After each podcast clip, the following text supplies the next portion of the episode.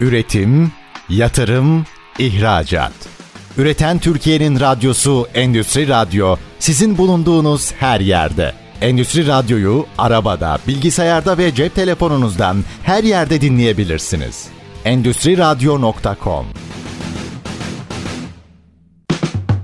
Çetin Ünsal'ın hazırlayıp sunduğu İşte Bunu Konuşalım programı başlıyor.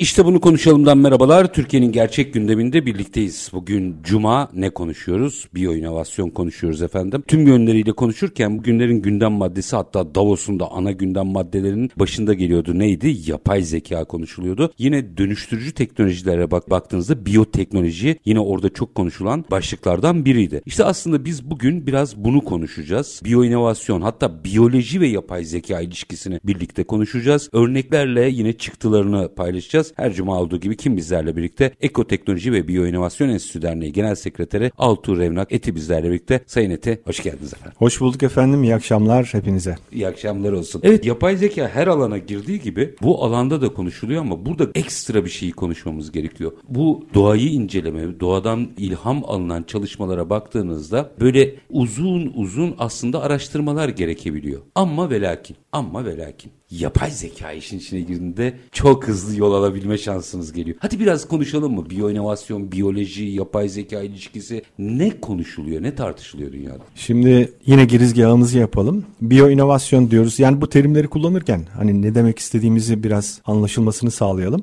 Doğadan esinlenmeyi konuşuyoruz aslında. Doğadan ilham almayı konuşuyoruz. Çünkü neden?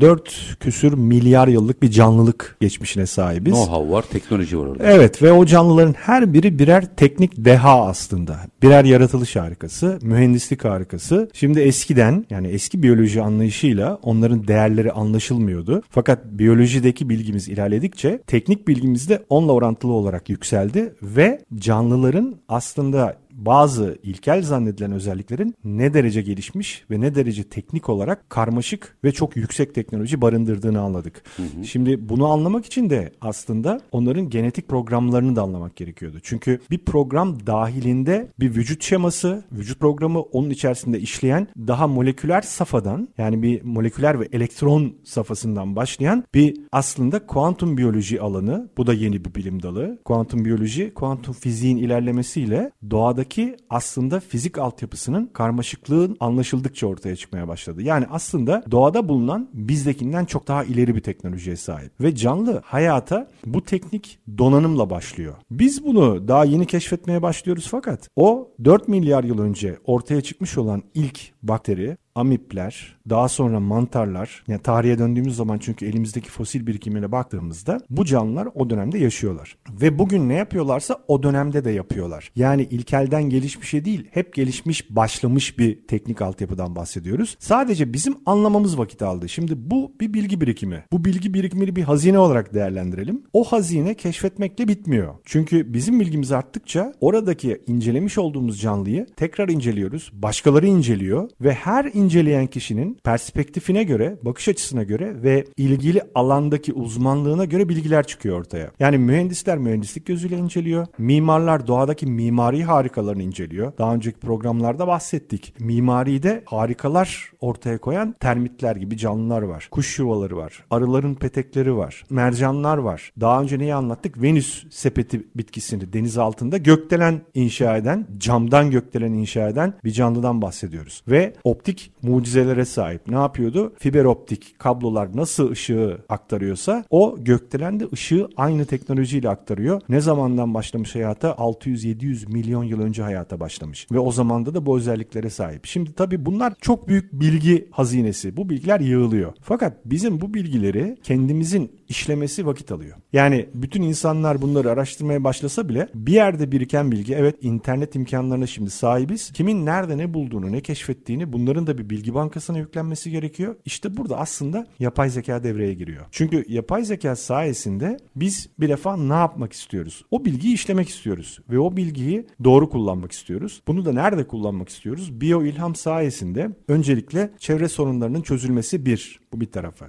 Daha iyi teknoloji üretmek ve dünyaya atık bırakmadan teknolojimizi geliştirmek, fosil yakıtlardan kurtulmak ya da maliyetli ve dünyayı kirleten her türlü enerji kaynaklarından kurtulmak ve dünyada canlı canlılar hangi enerji kaynaklarını nasıl kullanıyorlar? Nasıl tasarruflu kullanıyorlar? Nasıl malzemelere sahipler? Çünkü onların malzemeleri çok az malzemeden yapılmış aslında. Yani biz kimyaya dönüyoruz hemen. O yüzden bugün bakın kimya diyoruz. Kimyagerler tarafı veya biyokimyagerler tarafı bu biyo ilham alanının aslında en çok keşif yapanları. Malzeme bilimini geliştirmek için devamlı daha akıllı malzemeler üstüne çalışıyorlar ve bunları yaparken daha az polimer kullanarak yapmaya çalışıyorlar. Çünkü biz bir ormana baktığımızda yani çok basit bir örnek orada çöp yok, atık yok biz atmıyorsak. insan unsurunu ç- çekelim dışarıya. Ormana girdiğiniz zaman orman kendi tedavi sistemlerinde sahip sahip olacak şekilde hem çok sağlam ve çok esnek ve çok hafif malzemelerle yaratılmış bir altyapıdan oluşuyor. Bir de hiçbir atığı orada bırakmıyor. Mutlaka bir canlı bir başka canlının atığını temizliyor ve burada da aslında bizim o hani dönüşümsel ekonomi olarak baktığımız sistem doğada çok güzel çalışıyor. Bütün canlılar aslında bir arada büyük bir uyum içerisinde hareket ediyorlar. Burada bir şeyin de altını çizmek gerekmiyor mu? Hani geleceğin mesleklerini hep konuşuyoruz ya. Galiba en vazgeçilmezlerden biri de malzeme mühendisliği olacak. Tabii. Tabii çünkü yani dünyaya en çok atık bıraktığımız konulardan yani en önde gelenlerinden bir tanesi o. Bir şey üretmek için bir şeyi atık bırakıyoruz. Ne demiştik? Biz 300 polimer kullanıyoruz. Daha çok fosil yakıtlara bağımlı olarak ve daha çok plastiğe bağımlı olarak. Evet plastik naylon yani büyük bir buluştu. Büyük bir patentti. Aslında miadını tamamlamaya başladı. Yine plastik kullanacağız. Ama daha önceki programlarımızda anlattık. Doğadaki biyoplastikler. Çünkü canlılarda da malzemeler plastiğe benzer ama atık bırakmayan ve gübre olarak kullanılabilen malzemeler. Ne anlattık daha önce? Mantarları anlattık. Ya da kitin, keratin, rezin rezilin canlıdaki ana malzemeler. Tırnaklarımızdaki, böcek kabuklarındaki, ondan sonra ağaçlardaki malzemelere baktığımızda sadece 5 polimerden yaratılmış canlılık. Biz kaçtı onu 300, hatırlatın. 300. 300'ün atığı bu kadar oluyor işte. Şimdi tabii biz o zamanki bilimsel bakış açısı ve endüstriyel anlayışımıza göre petrol bol çıkıyor. Büyük bir zenginlik getirdi. Ağır sanayi ısıtmak için ya da hareketi oluşturmak için onu kullanıyor. Elimizde de başka bir şey yok. Evet elektriği keşfetmişiz. Tesla var. Onun gibi birçok bilim insanı elektriğin kullanımından bahsediyor ama o zamanki endüstriyel altyapıya uygun değil. Çünkü o zamanın sanayi altyapısına sahip olanlar petrolü kullanmaya karar vermişler ve onu uzun süre kullanmaya devam etmek istiyorlar ama dünya artık alarm veriyor. Evet, alarm vermeye başladı. Peki ne kullanacağız? Bir program önce vücudumuzdaki elektrik sistemlerinden bahsettik. Beynin çalışma sisteminden bahsettik. Hücrelerin her biri kendi enerjisini üreten aslında şeyler, piller. Yani kendi enerjisini pil olmadan üreten makinalardan bahsediyoruz. Bir tarafı bu. Bir tarafı da işte tabii burada bütün bu bahsettiklerimizi de bir bilgi birikimi olarak yoğurursak yapay zeka girdiğinde de bunları ne kadar hızlı, nerede, nasıl birleştirip kullanabileceğimiz öne çıkıyor. Yani şöyle, bizi aslında yine o sürecin ameliyesinden kurtarıyor. Kesinlikle. Şimdi şöyle düşünelim. Yapay zekaya bakalım. Biyomimikri ya da biyoilhamın yapay zeka ile birleştiğinde ne olacağını şöyle bir analiz edebiliriz. Bir kere veri analizine bakalım. Şimdi yapay zeka karmaşık doğal sistemleri incelemek için gerekli olan büyük miktarda veriyi işleme ve analiz etmede çok daha üstün. Hı hı. Yapay zeka algoritmaları, biyolojik veri tabanları ve bilimsel literatürü işlediği zaman takır takır onları bizden çok daha hızlı çıkartabiliyor. Öbür tarafına bakalım, ikinci aşamaya bakalım. Simülasyon ve modellemeye bakalım. Şimdi ARGE'yi düşünelim. ARGE'ye nasıl paralar harcıyoruz ve ne kadar uzun süre alıyor? Bir arabanın hani yani geliştirilme modellemesini düşünelim geçmişten bugüne ondan sonra ve o araba modellemelerinde köşeli hatların nasıl kaybolup daha aerodinamik yapıya gelmek için yuvarlandığını görüyoruz değil mi? Neden? Çünkü doğadaki bütün çizgiler yuvarlak. Spiral hatlara sahip. Köşeli hiçbir şey yok. Ormana girdiğinizde köşeli bir şey görmezsiniz. Hep o spiral matematiksel yani o altın oran tasarımına sahip matematiksel yapıya sahip bunlar. Şimdi bu simülasyon ve modellemede yapay zeka tasarımcıların doğal sistemleri doğru bir şekilde taklit eden sanal simülasyonlar ve modeller oluşturmasını sağlıyor. Burada da çok hızlı yapıyorlar. E peki burada yapay zeka başka nasıl hızlandırıyor? Algoritmalarla. Şimdi doğada insan gözüyle görülemeyecek örüntüler ve algoritmalar var. Bunları biz baktığımızda göremiyoruz. Bunları daha dikkatli baktığımızda görmeye başlıyoruz. Karıncalara bakıyoruz, arılara bakıyoruz ve kalabalık yaşayan bütün sistemler yani hücrenin içerisindeki bütün birimleri düşünelim. Milyonlarca ve milyonlarca mikroorganizma, bakteriler, birlikte hareketleri, mantarın hareket algoritması, o arıların uçuşlarındaki optimum yol bulma şeyleri, modellemeleri ya da karıncaların trafiksiz hareket etme altyapıları. Bizim şu an trafiğimize bakalım. Şu an trafikten kurtulmak için daha doğrusu doğrusu akışkan trafik ortaya koymak için Çin'de, Amerika'da hep karınca algoritma modellemesi kullanılıyor. Çünkü bir şeye gıda kaynağına giderken ya da ondan geri dönerken bir defa yol bulmada çok hızlılar. Optimum yolları çok iyi bulabiliyorlar ve onu aldıkları zaman da geriye getirme yani hafızaya onu alma ve aynı yolu izlemede birbirlerine çarpmadan ve bir taraftan gidenler var bir taraftan gelenler var. Trafik kaosu yaşanmıyor. Bunu nasıl yaptıklarını inceleyen işte o bilim insanları yapay zeka ile onların algoritmasını çıkardığı zaman onu kullanabileceğimiz çok yer var. En son noktada en son aşamada da optimizasyon var. Şimdi yapay zeka algoritmaları ilk yenilemelerde sürekli iyileştirme yaparak tasarımları optimize ediyor. Bu makine öğrenimi demek bu. Şimdi makine öğrenimini öğrenmek için peki nereye baktık? İşte bizim sinirsel network'ümüze baktık. Yine bize geldi yani. Evet. Şimdi burada hakikaten çok enteresan bir nokta karşımıza çıkıyor. Yapay zekanın aslında tarihçesine bakmak gerekiyor. Yapay zeka değil de ilk aslında şeye bak bakmak gerekiyor. Bilgisayarın ilk başlangıcına bakmak gerekiyor. Çünkü Alan Turing yani ilk bilgisayarların mucitlerini hatırladığımız zaman Claude Shannon, kriptoloji ondan sonra bu insanlar yapay zeka değil de makine öğrenmesini ya da biyolojik canlılar gibi yaşayan makineler üzerinde durdular. 1940'lar ve 50'lerden bahsediyoruz. Şimdi yapay zeka aslında makinalarda biyolojik zekayı taklit eden bilgisayar biliminin dalıdır. Bu tanımlama bu aslında. Yani biyolojik zekayı taklit etmenin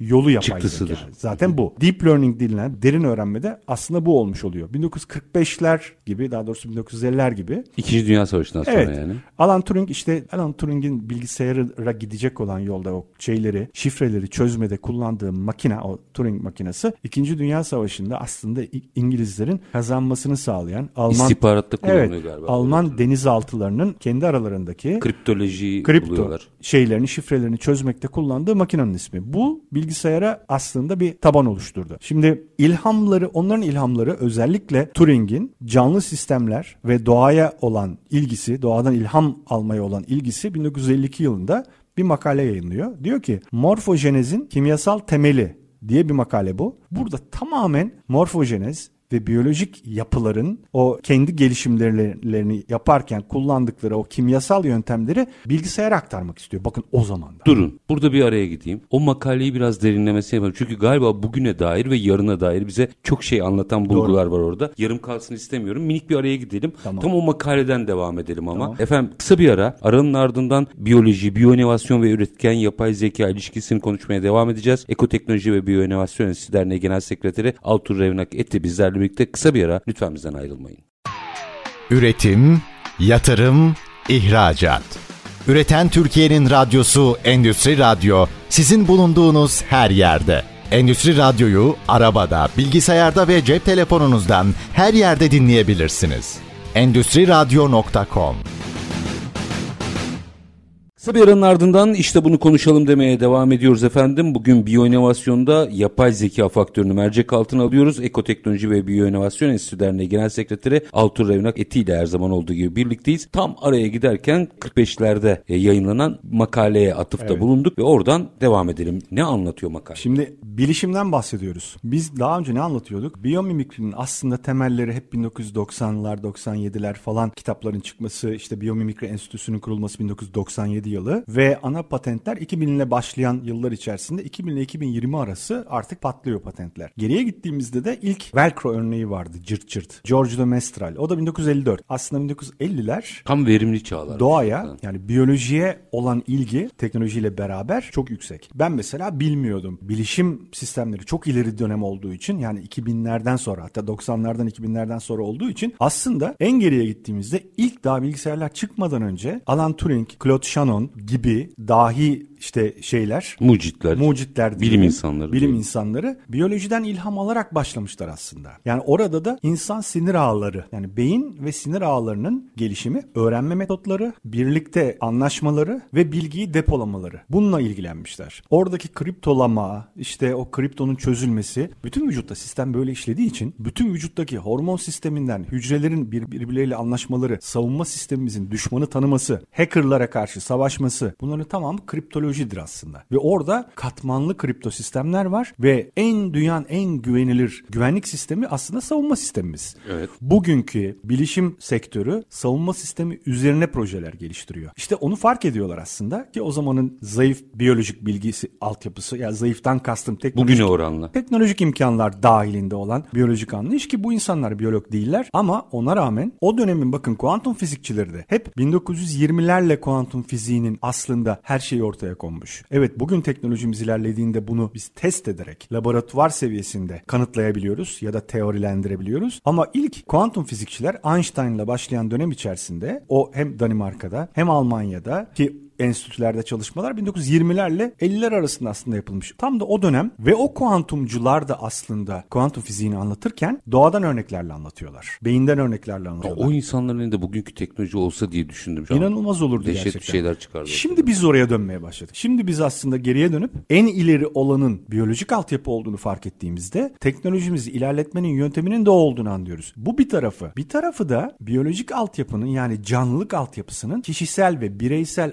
olmadığını yeni fark etmeye başladık. Bu çok önemli. Burada da etik kısmı devreye giriyor. Onu en son konuşacağız. Şimdi ne demiştik? Alan Turing bir makale yazıyor. O makalede morfogenezin kimyasal temeli ufuk açıcı bir çalışma. Doğada kalıp oluşturmanın arkasındaki mekanizmaları keşfediyor ve biyolojik alanı aslında altyapı olarak araştırılması gereken alan olarak değerlendiriyor. Şimdi yine bugün önemli yapay zeka şeyleri çalışmacılarından bir tanesi bilgisayar bilimci Peter J. Bentley. Peter J. Bentley'nin dijital biyoloji diye bir platformu var. Oraya girdiğinizde sayısız çalışma yapmış. Silikon şeyden proteinlerden tutun ondan sonra yapay DNA'lara kadar on, onlardaki çalışma metodlarını bilgisayara aktaracak ve bugünkü bilgisayar teknolojisi içinde çalışacak şeyler geliştiriyor sürekli. Ürünler geliştiriyor. Ne, ne dediğiniz şeye mecranın adına? Dijital biyoloji. diye aramak isteyen Peter budur. J. Bentley dijital biyoloji rahatlıkla çıkar. Şimdi Peter Bentley'in araştırması hesaplama sistemlerinin insan zekasını çoğalttığı ve doğada bulunan karmaşık kalıpları ve süreçleri yansıttığı taklit oyununun gerçek ruhunu araştırıyorum ben diyor. Şimdi yani yapay zekayı ilerletmenin yolu doğadaki yani o sinir ağlarını anlamakta yatıyor diyor ve bunun üzerine çalışmalar yapıyor. Şimdi burada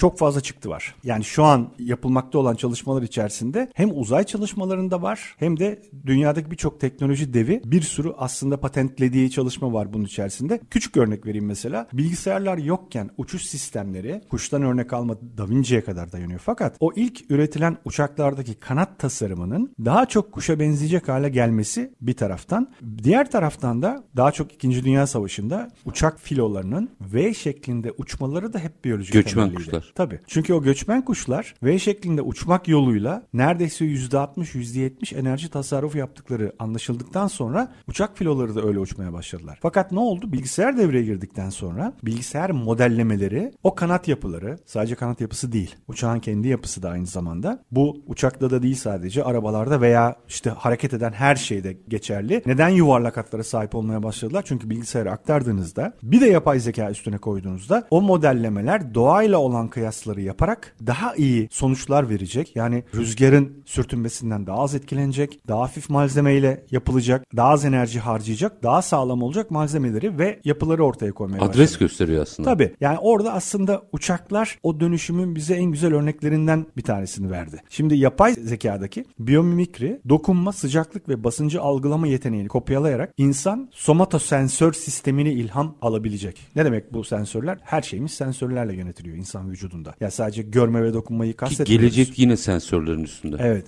İnsan vücudunda bizim fark etmediğimiz milyonlarca sensör var. Her tarafımız sensör. Yani o derinizin ısıyı algılaması, basıncı algılaması şimdi bir robotun o yumurtayı tutmayı başarması o kadar zor bir şeydi ki. Yani çünkü ilk robotlar o yumurtayı tuttuğu zaman kırıp parçalıyorlardı. Sadece yumurtayı değil. Her şeyi. Her şeyi. Ama insan gibi tutmak demek çok fazla basınç sensörleri, ısı sensörleri, sertlik sensörleri bunların hepsinin çalışması. Sadece tutmayı kastediyoruz. Bunun dışında soğuğu hissetme, nemi hissetme, algılama. Şimdi burada, burada tabii insanı anlatıyoruz ama diğer canlılardaki sen- sensörler, böcek sensörlerini anlatmıştık daha önceki programlarda. Deprem algılayandan tutun, titreşim algılamada ısıyı bizim algıladığımızın bin kat daha hassas algılayan yılanlar, Viper yılanlarına bakın ya da Yarasalar, ışık, baykuşlar. Evet, ışık kırılmaları, ekolokasyon dediğimiz o ses algılamalar, duyamadığımız sesleri algılayanlar, duyamadığımız, göremediğimiz ışıkları polarize görenler. Mesela neyi anlatmıştık? Bir karides anlatmıştık, mantis. Onun gözlerinin biz 3 rengi ayrıştırırken onun 16 rengi ayrıştırdığı ve o sayede de bugün üretilmeye başlanması planlanan kanserli hücreyi görebilen kameralara giden yolda o gözlerin nasıl çalıştığını anlamıştık. Şimdi bu sensörlerin bizim artık robotlara ya da makinalara konabileceğini düşünelim. Ne diyorduk? Hep ben daha önceki programlarda söyledim. Bizim aslında öngörmek istediğimiz robotik ya da robotlar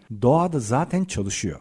Böcekler, bakteriler, küçük görmediğimiz canlılar bunların her biri robot gibi çalışıyorlar. Yani otomatlar gibi çalışıyorlar. Belli bir görev yüklenmiş onlara. O görevi sessizce, çok az enerjiyle, kendi enerjisini üretecek şekilde ve doğayı kirletmeden nasıl yapıldığını onlardan görüyoruz. Vücudumuzda bile biz farkında değiliz. Kendi hücrelerimizin 10 katı bakteri yaşıyor. Bakteriler birer robotik harikasıdır aslında. Moleküler boyuttadırlar ve onlardan model aldığımız gelecek robotları düşünelim. Hiç biz daha farkında olmadan evimizi silen, süpüren, yangın algılayan, deprem algılayan, ondan sonra şey yapan, çöpleri öğüten benim aklıma gelenler bunlar. Aklıma gelmeyecek de yani bizim aslında birçok yorulduğumuz ve vakit kaybettiğimiz işlerin o robotlar tarafından yapıldığını düşünelim. E şimdi bu tabii bir taraf ama bir taraftan da en son yine konuşacağız onu etik tarafı var iş kaybı. Bu sefer her işi onlar yapacaksa biz ne yapacağız? İşte bu da tabii düşünülmesi gereken bir konu. Şimdi mesela Yusufçukları inceliyorlar. Hızlı hareket eden nesneleri zahmet, zahmetsizce izlemelerini olanak tanı, tanıyan olağanüstü görsel algıya sahipler mesela. Yapay zeka sistemleri gözlerindeki ışığa duyarlı hücreleri ve sinir yollarını taklit ederek nesne izleme ve görüntü tanıma yeteneklerini geliştirip daha güvenli otonom sistemlerle beraber dronlar üretmeye başlıyorlar. İşte yapay zeka bu süreci hızlandırıyor. Önce o veriyi alıyor, analiz ediyor. O canlıdan aldığımız bu veriyi kendi dronlarımıza nasıl adapte edebileceğimizin yolunu bize gösteriyor. Sonra işte bizim o araştırma geliştirme de kaybedeceğimiz zamanı çok azaltıyor. Hangi doğru malzemeyi kullanırsak daha ucuza mal edeceğimizi söylüyor. Aslında bizi çok ciddi anlamda maliyetten ve vakitten kurtarıyor. Bu bir tarafı. Mesela köpek balığı türlerini düşünelim. Avların ürettiği zayıf elektrik alanlarını tespit etmelerini sağlayan elektroreseptörleri var mesela. Ve bu elektroreseptör köpek balığında 500 milyon yıldır var. Biz bunun ne olduğunu daha yeni kavramaya Yeni başladık. Tabii. Elektroreseptör dediğimiz şey çok başka şeyleri algılamayı bize öğretiyor. Çamurlu sularda bir molekülü bile bulabilecek hassasiyette mesela kimyasal reseptörlere sahip balıklar var. E şimdi bu özellikleri makinalara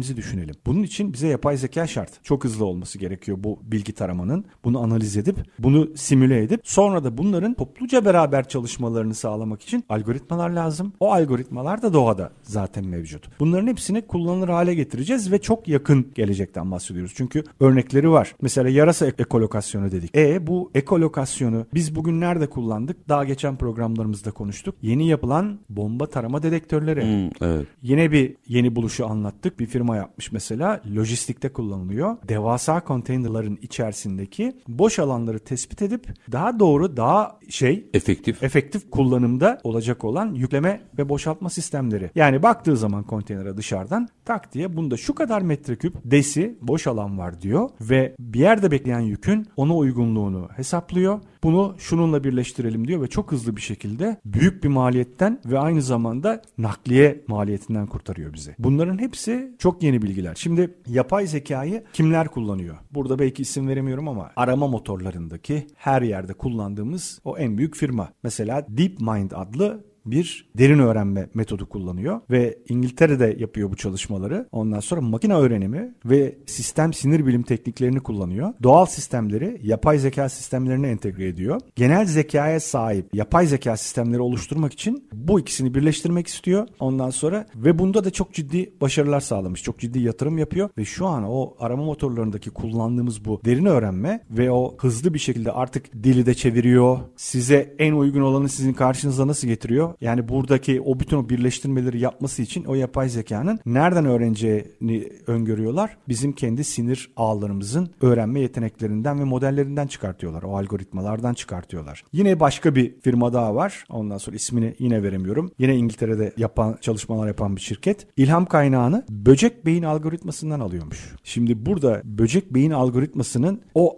yapısını nerede kullanacak? Dronlarda. Şu an dronları biz belki bireysel kullanıyoruz ama aslında dronları sürüler halinde kullanıldığını göreceğiz gelecekte. Ve çok farklı işlerde kullanılacaklar. Kargo, loj- lojistik vesaire. İlaç taşıyacak, ondan Hatta sonra belki insan taşıyacak. insan taşıyacak. Hatta işte o dronlardan artık trafikte kullanılabilecek olanların modelleri çıkmaya başladı. Yakında belki 10 yıllık gelecek içerisinde hava ulaşım altyapısı düzenlendiği zaman birçok marka kendi şeyini drone'unu çıkarmaya hazırlanıyor. Şimdi yapay zeka ve doğa arasındaki ilişki simbiyotik. Daha çok canlılar gibi düşünen ve hareket eden makineler yaratmaya çalışırken dünyayı bütünsel olarak görmeyi öğreniyoruz. Bakın bu önemli. Bireysel değil, bütünsel görmeyi öğreniyoruz. Nihai hedef daha akıllı makineler inşa etmek ve insanlık, teknoloji ve doğal dünya arasındaki derin bağlantıyı oluşturmak. Şimdi burada işte o ikilemde kaldık biz. Geçmişte ürettiğimiz her şey bireysel insan kullanımına yönelikti. Hala tabii ki işte mobil telefonlardan tutalım bilgisayarlara kadar böyle ama doğadaki sistemler bireysel kullanımdan ziyade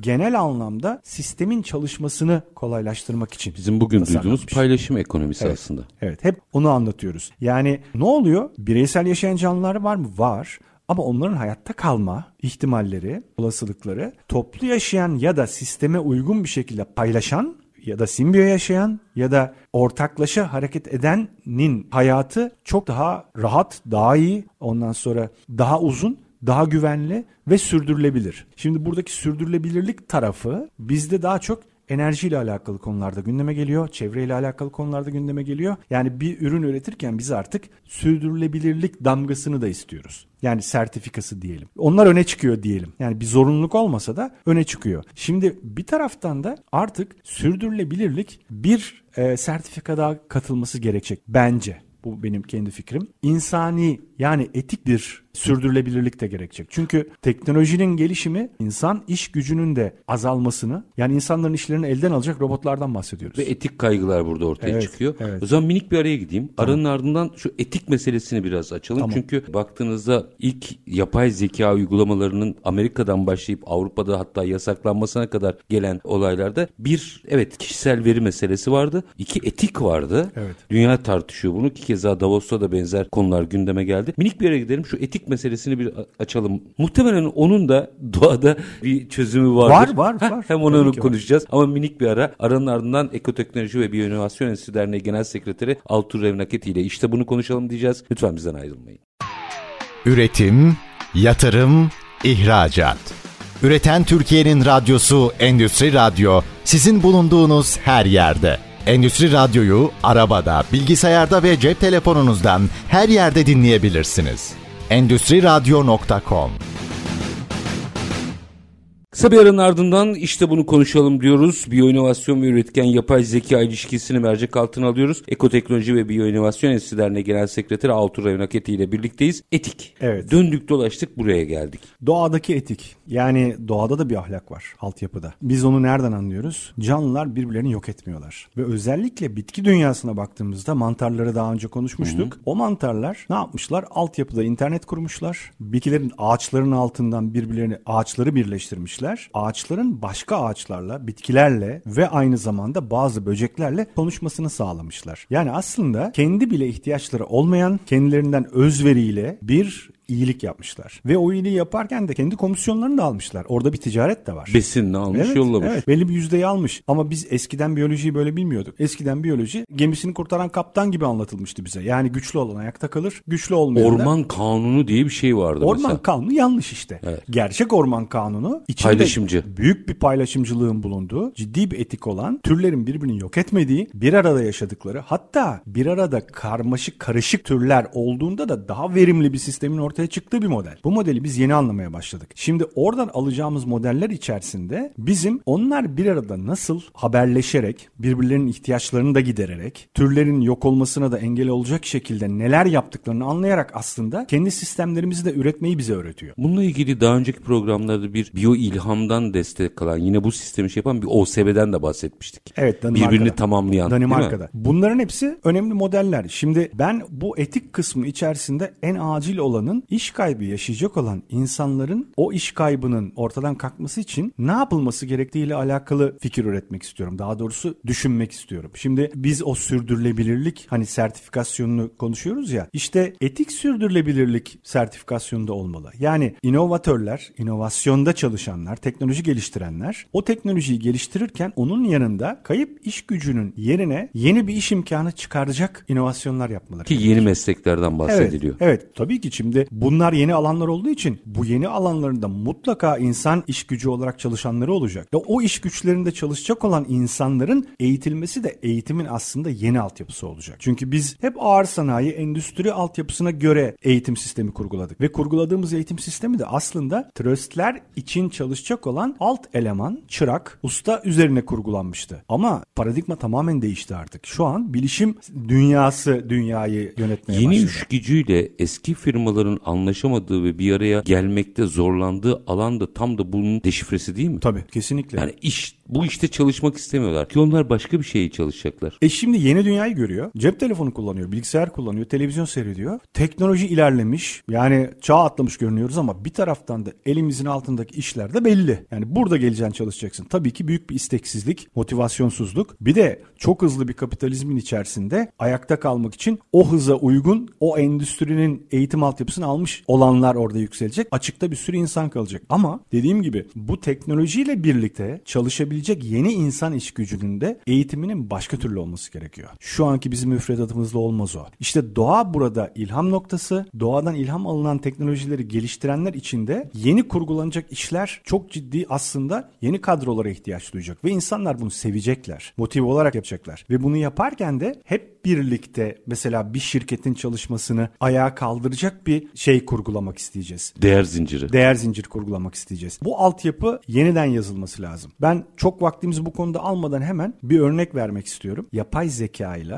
teknolojinin birleştiği yerde çok ciddi anlamda bizi ileriye götürecek, havacılık sektöründe ileriye götürecek bir tasarım var. Markalardan bir tanesi dünyadaki en büyük aslında uçak. İkiden biri yani. Evet evet uçak firması. Sonra şeyi çalışmış. Balçık küfü. Buna slime mold deniyor. Balçık küfü bir canlı bir amip türü aslında ve bu canlı önceleri anlaşılmamıştı. Yani geçmişe döndüğümüzde 1920'ler 40'lar falan bunu mantar zannediyorlar mantar olmadığı ortaya çıkıyor. Bunun hayvan olduğunu zannediyorlar. Biz bir böyle aslında bir küf yayılan bir sarı küf gibi görüyoruz bunu. Onu gördükleri zaman hareket ettiği için bu yani sağ aşağı yukarı dakikada 2 milimetre falan hareket edebiliyor bu canlı. Aslında tek hücreli. Tek hücreli olmasına rağmen bir araya geldiğinde diğer diğerleriyle çok hücreliymiş gibi canlı hareket eden bir deve dönüşüyor. Şimdi bu da çok enteresan. Enteresanmış. Evet. Çok enteresan bir canlı. Beyni yok. Hiçbir gözü kulağı hiçbir şey yok bu canlının. Sinir sistemi falan da yok. Fakat o kadar enteresan bir canlı ki bu. Her türlü labirenti ve bizim hani o oynadığımız zeka oyunları var ya mesela Go. Harvard öğrencileri Go çözmede bu küfü geçemiyorlar mesela. En hızlı bu çözüyor. Bir labirente bir, bir şey yiyecek bıraktığınız zaman ister fareyi koyun ister böceği bu küf en hızlı çözüyor. Çok enteresan. Evet yani Ve beyni yok. ve beyni yok. Şimdi bu algoritma kullanarak en optimal yolu bulması, bulduktan sonra da geriye dönmek için hafıza kullanması bizim için bir şey, anlaşılmaz bir konu. Bunu nerede test etmişlerdi biliyor musunuz? İlk Japonya'da bilim insanları Tokyo metro haritasını aldılar, koydular bir kenara. konuşmuştuk. Evet, konuşmuştuk. lütfen. Ve o metro haritasının üzerine yiyecek şeyler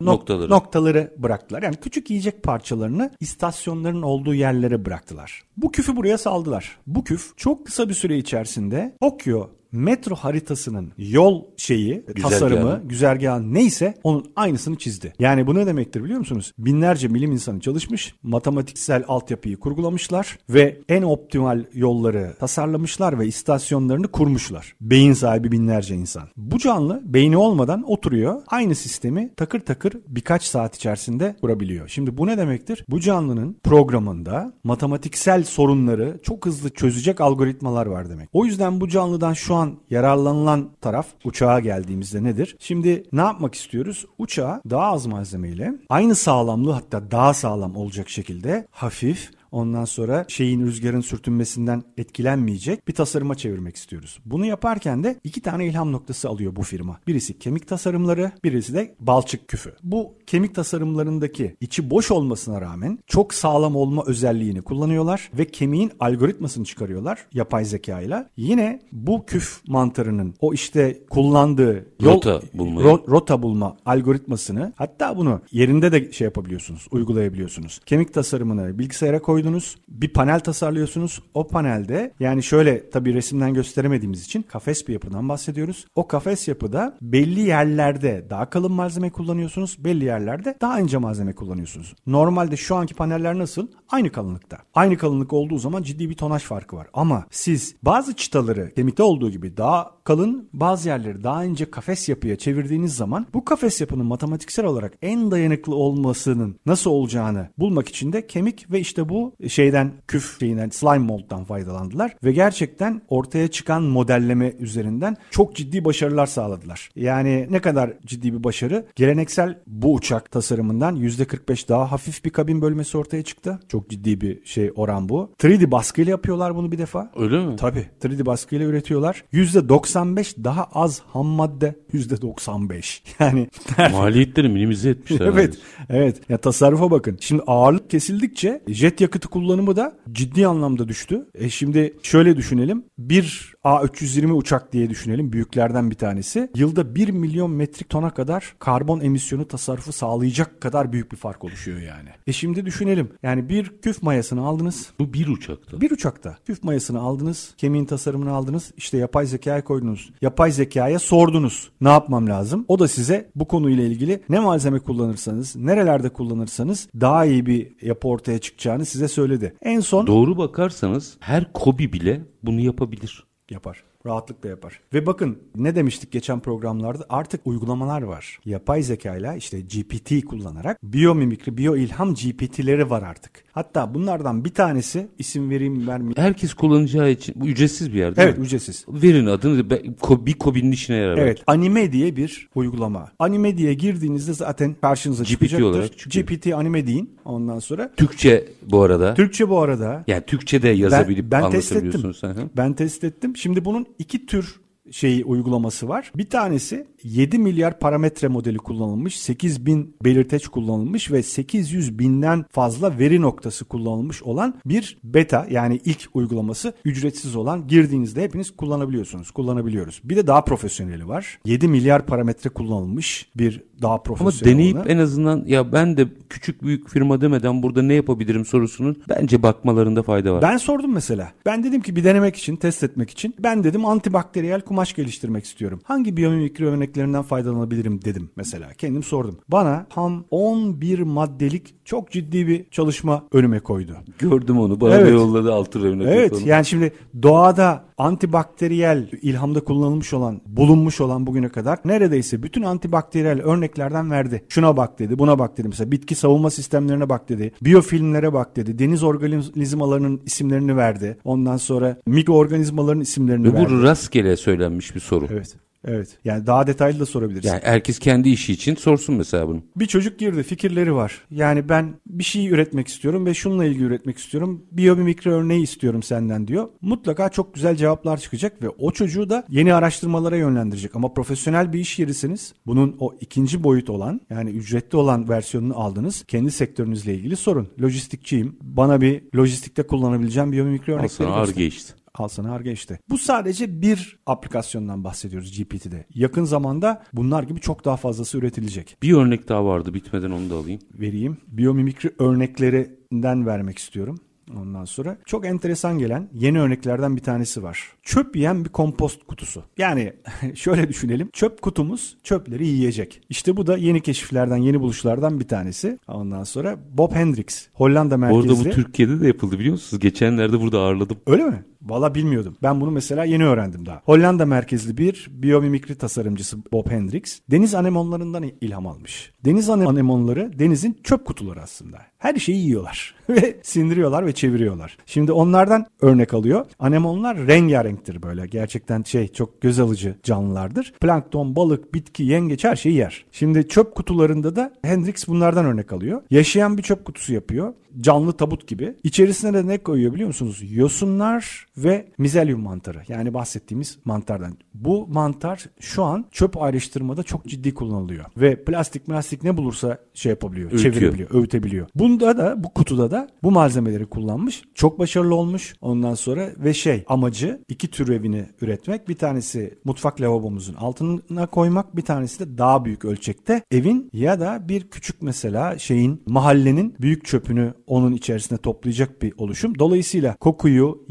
yakmayı, çöpü bir yerden bir yere götürmeyi ortadan kaldıracak bir tasarım üstüne çalışmış. Bence çok güzel bir biyo ilham buluşlarından bir tanesi. Bütün bunlardan anlıyoruz ki aslında ez cümle onu konuşalım. Eğer doğru sorgulamaları yapar, doğru teknolojileri kullanırsak herkes faaliyet alanı veya firma çapı ne olursa olsun kendi adına bir ilham alıp bir kapı açabilir. Aslında Türkiye'ye anlatmaya çalıştığımızda bu. Herkesin araştırmacı olması gerekmiyor. Fakat bir ülkede ya bütün bu anlattıklarımız toplamda dünyada 10 bin tane insan tarafından yapılıyor. Bu 10 bin tane insan şu an aşağı yukarı son 10 yılda işte 500-600 tane önemli patent ondan bilinmeyen de belki 2000 tane patent ortaya koydular. Ve şu an dünyada 1,5 trilyon dolara gitmekte olan bir sektörü canlandırdılar. 10 bin tane araştırmacıdan bahsediyoruz. Bunlar araştırmacılar. Bu bizim anlatmış olduğumuz firmalarda toplasanız belki 200 tane firmadan bahsediyoruz. Türkiye'de 100 tane böyle araştırmacı yeter de artar. Tabii fark yaratır. Evet.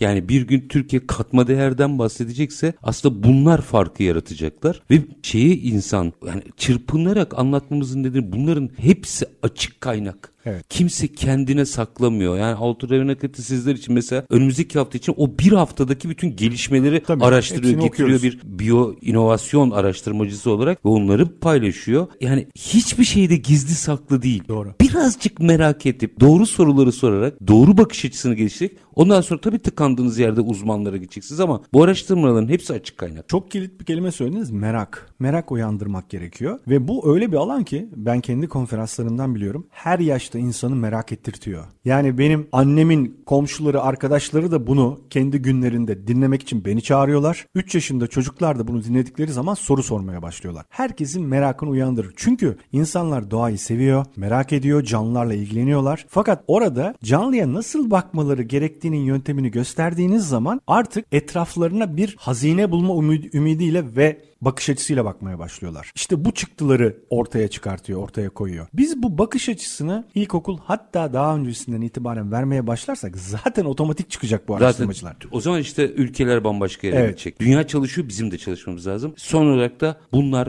çok büyük maliyetli argeler değil. Kesinlikle değil. bir Kobi'nin dahi Kesinlikle ulaşabileceği veya harcayabileceği rakamlarda ama bulduğuyla bir dünya firması olabilme şansını elde edebileceği rakamlardan bahsediyoruz. Kesinlikle değil. Yani bu bugüne kadar benim gördüğüm ödül almış olan tasarımlardaki ilk fonlar, ilk nüve fonlar 10 bin dolarlar, 20 bin dolarlar bunlarla başlamışlar. Bence her şeyi anlatıyor bu rakam. Ekoteknoloji ve Biyoinovasyon Enstitüsü Derneği Genel Sekreteri Altur Evenaketi. Çok teşekkür ediyorum yine. Ben teşekkür ederim beni çağırdığınız için. Estağfurullah haftaya yine birlikteyiz. İnşallah E, buradayız. Sağlığımız yerinde olursa ve biz konuşmaya devam edeceğiz. Ama ne olur sorgulayın. Dinleyip gitmeyin. Bir dakika benim işimle ilgili burada e, biyo ilham noktasında ne yapabilirim diye doğru sorular sorun. İki kere, üç kere, beş kere bir süre sonra soru sorma matematiğiniz gelişecek ve belki de size bir dakika bak senin önünde bunu çalışırsan böyle bir kapı açılacak diyen cevaplar bulmaya başlayacaksınız. Yeter ki merak edin. Sayın Eti çok teşekkür ediyorum. İyi akşamlar diliyorum size ve bütün dinleyicilerimize. Var olun. Biz de her zaman iyi bitirelim. İşinizi konuşun, işinizle konuşun. Sonra gelin işte bunu konuşalım. Hoşçakalın efendim.